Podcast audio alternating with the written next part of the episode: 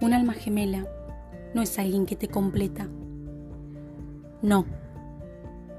Un alma gemela es alguien que te inspira a completarte a vos mismo. Es alguien que no te juzga por tus defectos. Es alguien que ve tus partes que han sido desgastados por el amor y por la vida. Que vio las guerras que peleaste y que sin embargo está a tu lado. Es alguien que observa cómo enfrentas tus cicatrices desde el interior, siempre animándote a sanar, animándote a seguir adelante.